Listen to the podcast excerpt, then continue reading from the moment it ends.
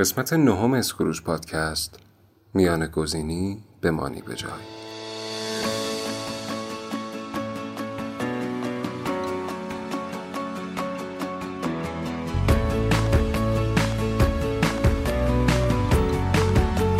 سلام.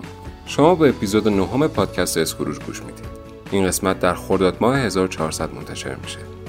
اسکروج پادکستی که در هر قسمت یک موضوع چالش برانگیز مطرح و سعی می‌کنه با کمک علم اقتصاد، سیاست و سایر علوم اجتماعی بهش پاسخ بده. توی این قسمت می‌خوایم یک سوال سیاسی رو از منظر علم اقتصاد بررسی کنیم.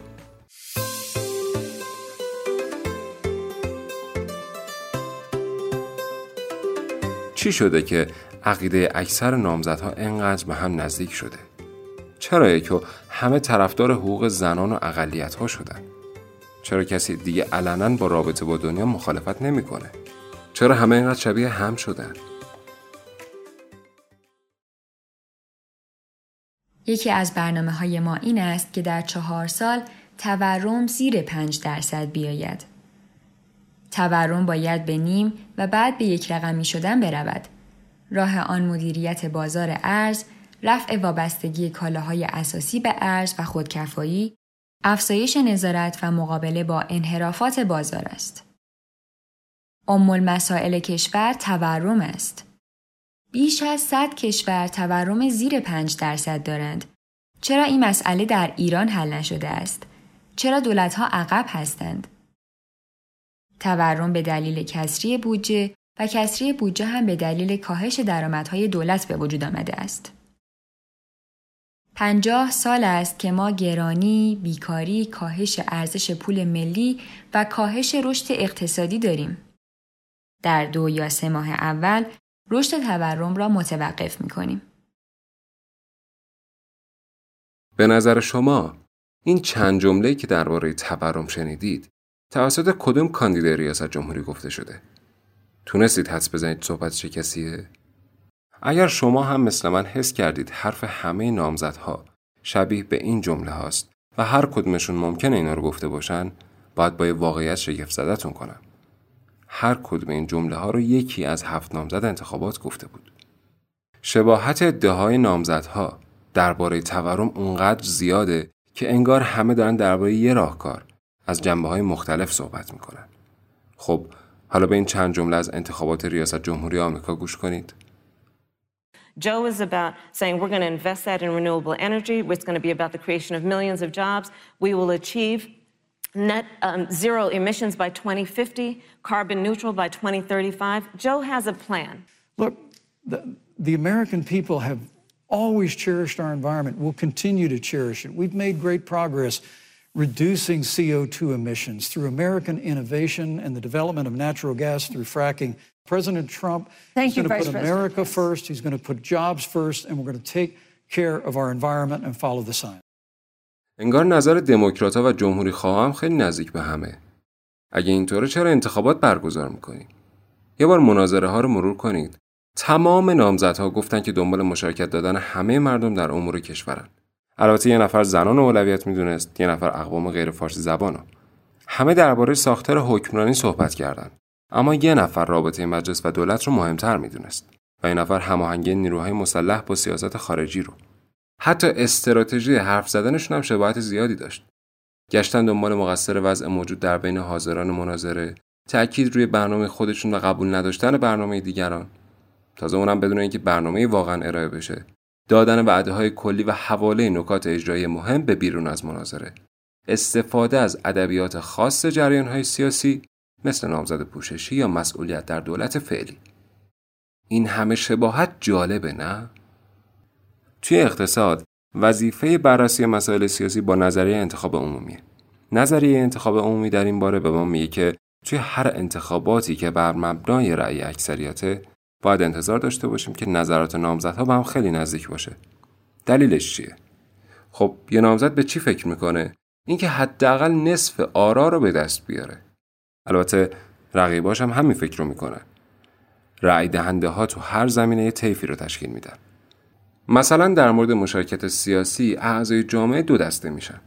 آدم هایی که براشون مشارکت سیاسی فراگیر خیلی مهمه و کسایی که معتقدن سیاست باید توسط قشر نخبگان اداره بشه. خب اگه یک کاندیدا نظر گروه نخبگرا رو دنبال کنه قطعا شکست می‌خوره چون کافیه که رقیبش بیاد و بگه که من به مشارکت سیاسی همگان بیشتر اهمیت میدم.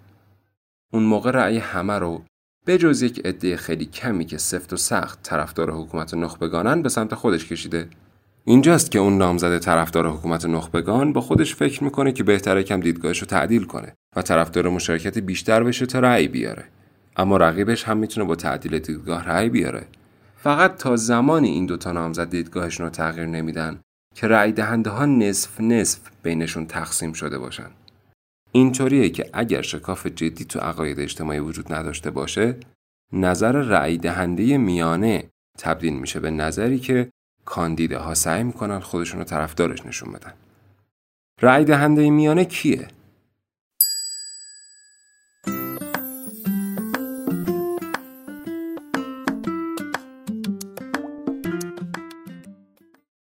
یادتونه که توی ریاضی میانه چی بود؟ می اومدیم یک سری عدد رو از کوچیک به بزرگ لیست می کردیم و اسم وسطی رو که از نصف عددها کوچکتر بود و از نصف عددها بزرگتر میذاشتیم میانه. رأی دهنده میانه هم کسی که وسط طیف قرار می‌گیره. یعنی توی مثال ما بیاین بر حسب عقاید اولین نفر صف رو یعنی اونی که دو آتیشه ترین رأی دهنده معتقد به مشارکت عمومی رو بذارین همین جوری از آتیش آدم کم کنین تا برسین به کسی که عقیده مخالف رو داره و آخرین نفر هم میشه دو آتیش ترین طرفدار نخبه گرایی. توی مثال ما رأی دهنده میانه اونیه که نصف آدما بیشتر و پرپیمونتر از اون به حکمرانی نخبگان گرایش دارن و نصف دیگه بیشتر از اون به مشارکت سیاسی همگانی متمایلن. حالا رأی دهنده میانه ایران کیه؟ خب پیدا کردن این آدم نوعی کار سختیه. در واقع می‌تونیم بگیم که اگر شدنی بود شاید دیگه نیاز به انتخابات نداشتیم. کافی بود این آدم رو پیدا بکنیم نظرات همون آدم می‌شد ملاک انتخاب رئیس جمهور اما خب میشه به صورت حدودی ویژگی این آدم رو گفت. اگه نظر منو بخوای چیزی که توی این چند سال دیدم اینه. معیشت و مشارکت اولویت اول رأی دهنده میان است. دقت کنید که نمیگم اکثریت اینو می‌خوان. بلکه میگم رأی دهنده میانه که تعیین کننده نتیجه هر انتخاباتی این دوتا رو خیلی مهم می‌دونه. تکرار می‌کنم. معیشت و مشارکت. این آدم درآمد متوسطی داره. یا به عبارت دقیق تر وسط های توزیع درآمده. پس شاید شب گرسنه نباشه اما نگران آینده زندگی خودش و نسل بعدیش هست. اگر جزو اقلیت های سیاسی باشه یعنی زن باشه، کرد باشه، سنی باشه، حس کرده حقشو خوردن و می‌خواد توی آینده شریک باشه. به نظرم کسی که بتونه به این آدم ثابت کنه که معیشتش رو بهتر می‌کنه و تو تصمیم گیری سیاسی مشارکتش میده رأی میاره. حالا تصمیم این رأی دهنده میانه چه ربطی به رأی دادن بقیه داره؟ اگر یه گروهی تصمیم بگیرن که رأی ندن، رأی دهنده میانه عوض میشه.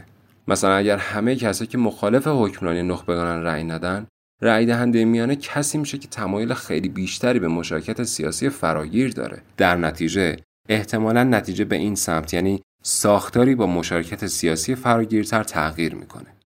پس زمانی خوب رأی بدیم که حس کنیم با این کار رأی دهنده میانه به ما نزدیکتر میشه.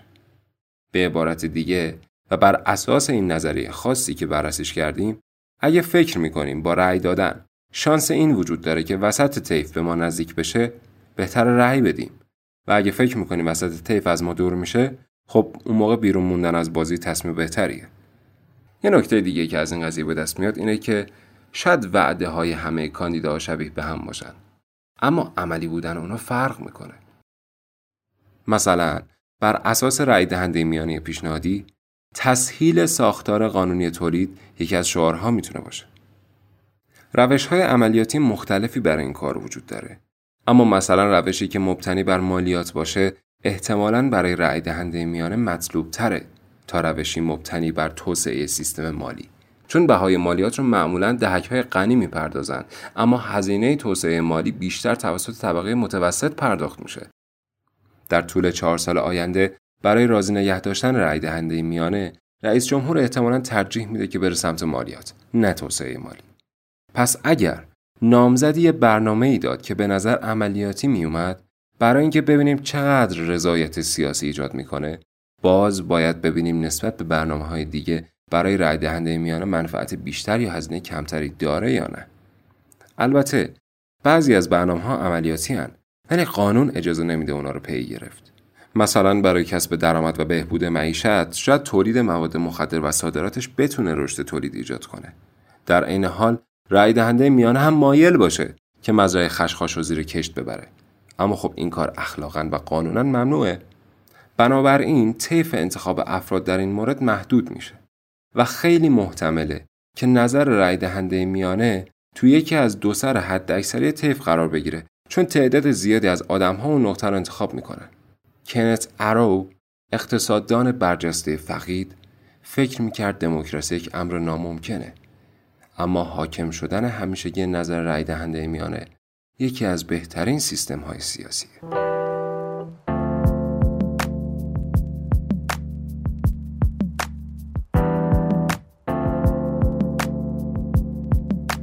چیزی که شنیدید نوشته کیان فرهزا نویسنده مهمان این قسمت پادکست اسکروج بود. برای دیدن ویدیوهایی در زمینه اقتصاد و جامعه در یوتیوب ما subscribe کنید. لینک یوتیوب در توضیحات پادکست قرار داره. اگر از این قسمت خوشتون اومد می‌تونید با به اشتراک گذاشتنش از ما حمایت کنید. برای حمایت مالی هم می‌تونید از طریق سایت حامی باش اقدام کنید.